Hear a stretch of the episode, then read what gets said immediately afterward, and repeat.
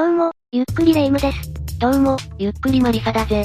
最近は桜も咲き始めて、春の陽気って感じの空気になり始めたわね。朝夕の空気はまだ冷える時があるが、この季節の空気は三寒四温というからな。体調には気をつけていきたいんだぜ。春になったら冬眠していた動物も起き始めてくる時期よね。そうだな。コウモリやリス、ヤマネといった小動物が動き出す頃だぞ。冬眠と言ったらやっぱりクマじゃない。ここ数年は山を降りてきたクマのニュースをよく見るけど、怪我をした人もいたのかしら。クマをはじめとした人間に危害を加える動物による獣害事件は後を絶たない。今回は日本史上最悪のクマ害事件として有名な三家別ヒグマ事件について紹介していくぜ。三家別っていうのは土地名かしら。そうだ。アイヌ語で、川下で流し出す川、を意味する、三家別、に由来するんだ。アイヌ語と言ったら北海道で起こった事件ということね。今後の教訓のためにも、詳しく教えてくれると嬉しいわ。それじゃ、三家別ヒグマ事件、について紹介していくぜ。それでは、ゆっくりしていってね。この事件は1915年、大正4年、12月9日から14日にかけて起こった出来事で、単純に熊が人を襲っただけの内容ではないんだ。数日にわたってヒグマと人間の戦いが繰り広げられたということね。そうだ。体長2.7メートルで体重 340kg のエゾヒグマが数度にわたって民家を襲い、開拓民7名が死亡し3名が重傷を負った。これじゃ殺傷事件と変わらないくらいじゃない。一体どうしてこうなったの？現代では当たり前とも言えるような熊への警戒や対策というものがない時代だったからこそ、被害が広まったとも言えるんだ。なるほどね。この事件から学べる熊への対応法はたくさんありそうね。事件の始まりは11月初旬、開拓村の池岳に巨大なヒグマが現れた。大きな物音が聞こえたため、主人の富蔵が外へ出てみると、熊が出没したらしいとわかるも、その姿を捉えることはなかった。逃げられたということね。下手に鉢合わせするよりは良かったのかもしれないけど、被害は少量のトウモロコシにとどまったこと、まだ周辺の土地の開拓に着手したばかりで自然動物との接触は珍しくなかったことから、この時点では問題視されなかった。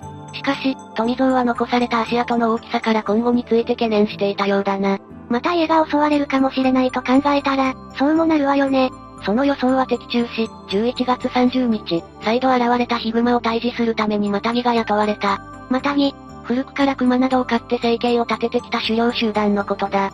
熊は肝をはじめとして監禁できる場所が多く、大切な収入源なんだぜ。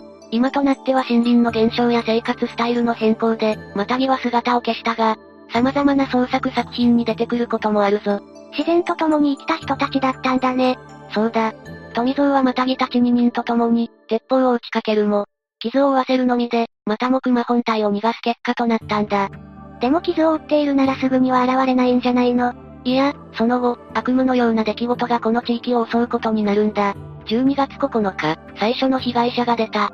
三家別のさらに奥に位置する六千沢と呼ばれていた集落の大竹で、昼食を食べに戻った長松洋吉がいろりのそばに、この家に預けられている6歳の蓮見幹夫が座っているのを発見した。長松は幹夫が狸寝入りをしていると思い、大声で呼びかけるも反応がない。彼が幹夫の顔を覗き込むと喉の一部がえぐられ、顔の下部に固まった血液が盛り上がり、側頭部に親指台の穴が開いていた。すでにこと切れているじゃない。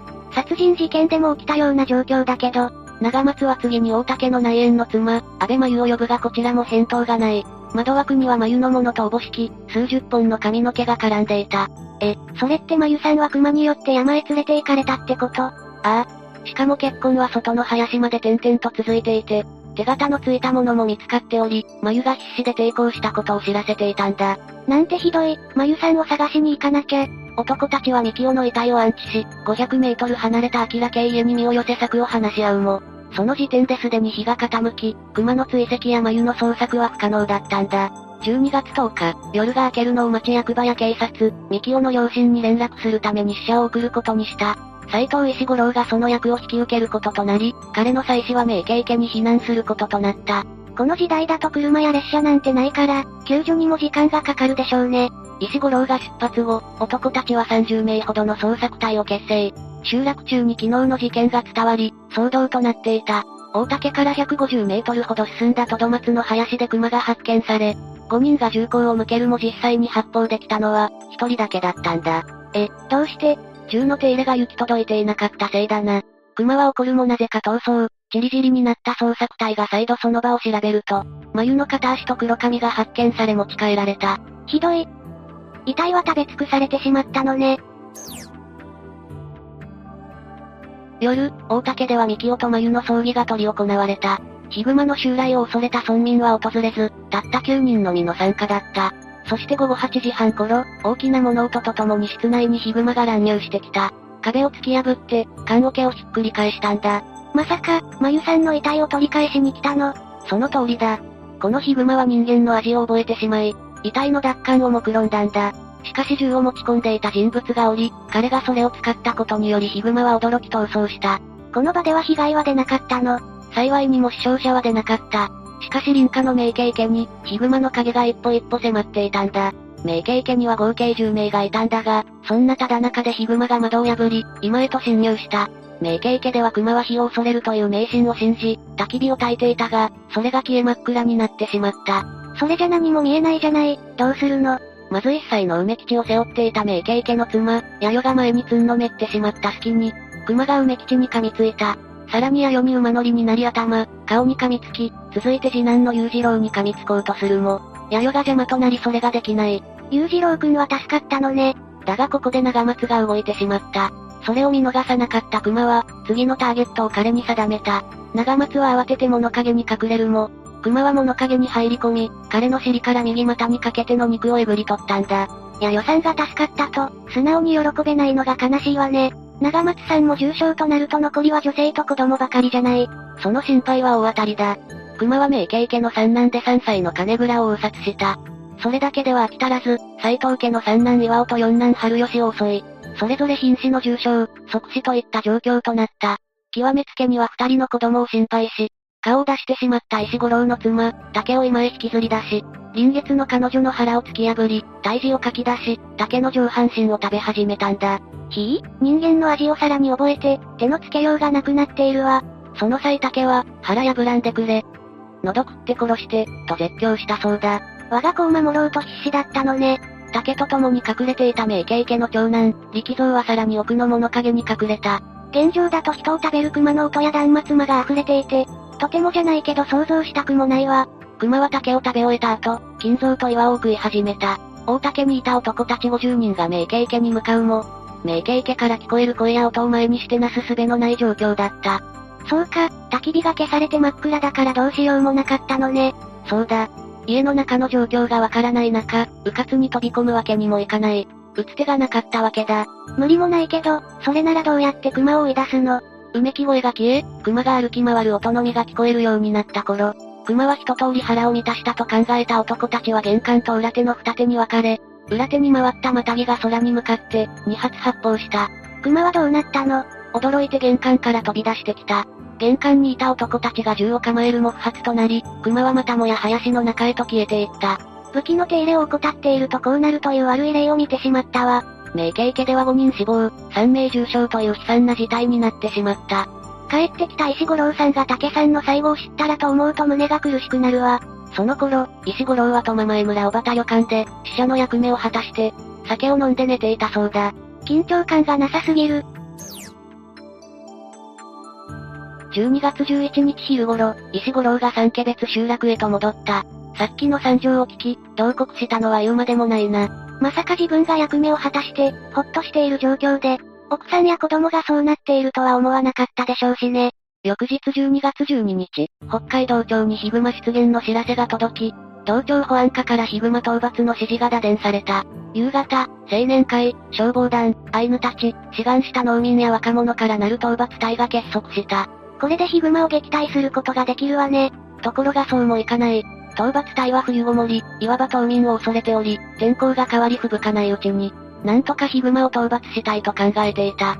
そこで熊狩り本部で、人間の味を覚えた熊を引き寄せるため、遺体を利用する、という策が考えられた。心情的には賛成できないけど、仕方がないのかしら。本部内でも意見が分かれたが、遺族が反対しなかったことから作戦が決行された。反対したくてもできない切迫した状況だったということかもしれないね。名家家には眉を含め亡くなった6人の遺体が並べられ、銃撃隊員たちには精鋭である、山本平吉をはじめとした7名を集め待機した。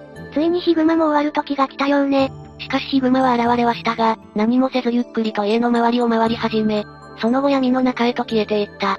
な、なんてこと、もしかしてヒグマは作戦に気づいたのかもしれないわ。野生の勘というやつかもしれないな。そしてさらに翌日12月13日、作戦失敗となった熊狩り本部は、旭川の日本第7師団に協力を要請。山狩りによるヒグマ討伐を考えたんだ。それはいいけど、その間、熊の動きはどうなったの？ヒグマはその間も他の民家へと乱入、傾斜の鶏や雑穀をはじめとした食料品を食い荒らし、ついに三家別川の落合付近にやってきた。まだ暴れていたのね。でもこれで終わりになるわ。いや、残念ながらまたもや銃学発となった。何回逃がしているのよ。銃の手入れはきちんとしないといけないんじゃないの？本当にその通りだな。翌14日、討伐隊が氷橋を通り、昨夜熊がいた場所へと向かうと、雪に熊のものと思われる足跡と血痕が残っていた。やった、熊は被弾していたのね。弱っているならここがチャンスよ。熊の足跡を追う討伐隊とは、別に行動していた山本平吉がいち早く熊を発見。熊から20メートルほど離れた木の陰から狙撃し、熊はふらつきのけぞって倒れた。仕留めたわ、きっとそうよ。だが熊はまた立ち上がり、平吉に襲いかかった。平吉は追加でもう一発発射、これが熊の頭部を貫き、ついに熊を撃ち取ることができた。最後までしぶとい熊だったわね。熊の以外はその後どうなったの？討伐隊の人々は仇討ちとばかりに意外に手をかけた。心情としては理解できる。解剖した際に眉髪につけていた毛斑に続いて、赤い肌着、肉色の毛斑、かなり古いものと思われる銃弾などが出てきたんだ。もしかしたらこの出来事が起こる前にも、討伐されようとしていたのかもしれないわね。その可能性は十分あるぜ。最初に語った通り、この出来事から学ぶ熊への正しい対応法というものは非常に多い。まず熊が火を怖がるといった迷信を信じた点かしら。そうだ。熊は火を怖がらない、むしろ好奇心を持って近づいてくるんだ。それじゃ被害に遭った名家家では、自分から熊を呼んでしまったような状況だったのね。それに執着心が強いといったところも挙げられるな。眉の遺体の食べ残しを残していたことや、それを奪い返しに来たこと、トウモロコシを何度も狙っている点からわかることだ。襲われたのが女性が多いというのも特徴的だったわよね。これも執着心が強いというところに繋がるの。熊は味を覚えるとしばらくその味のものを追う習性があるから、それが原因で女性が狙われやすくなったんだろう。こ、怖すぎる。山では熊よけの鈴をつけて歩くといいと聞くけど、人間を食べた熊が歩いていたなら、逆効果になっちゃうわよ。そんな危ない熊がたくさんうろうろしているわけではないが、最悪のケースを考えるとその可能性もゼロではなくなるな。じゃあどうしたらいいのかしら？まず熊に食べ物や持ち物を取られたら、取り返さないということが重要だ。さっきも言った通り、熊は非常に執着心が強い生き物だ。自分のものを取り上げられたと、思うとどこまでも追いかけてくる。だからこちらのものが取られてしまっても、落ち着いて行動することが大切だ。他にはどんなことがあるのかしら？今では常識的なことだが、背を向けて逃げないことだ。さっき名経家での惨状を説明した際に、長吉が重傷を負わされた話をしただろう。え？えそうね。それがどうしたの？長松はヒグマに背を向けて逃げようとしたことで、襲われてしまっているんだ。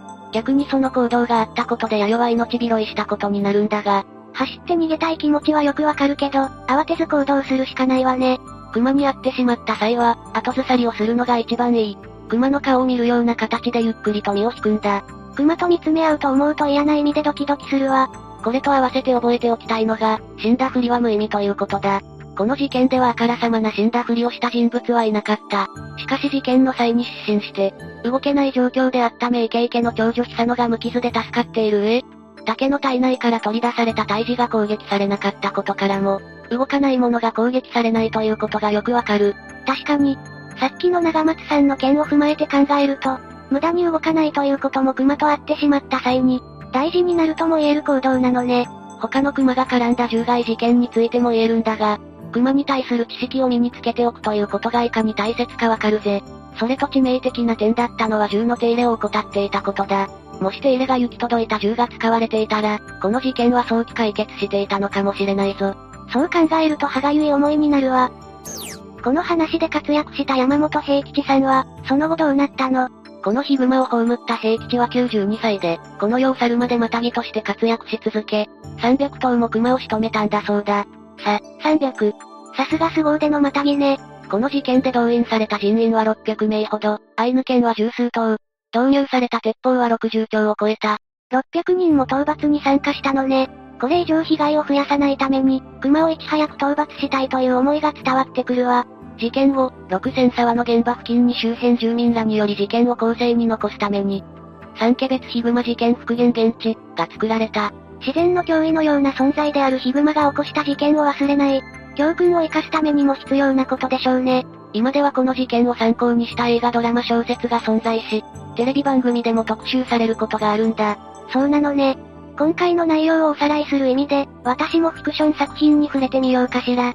というわけで、今回は、三家別ヒグマ事件について解説したぜ。それでは、次回もゆっくりしていってね。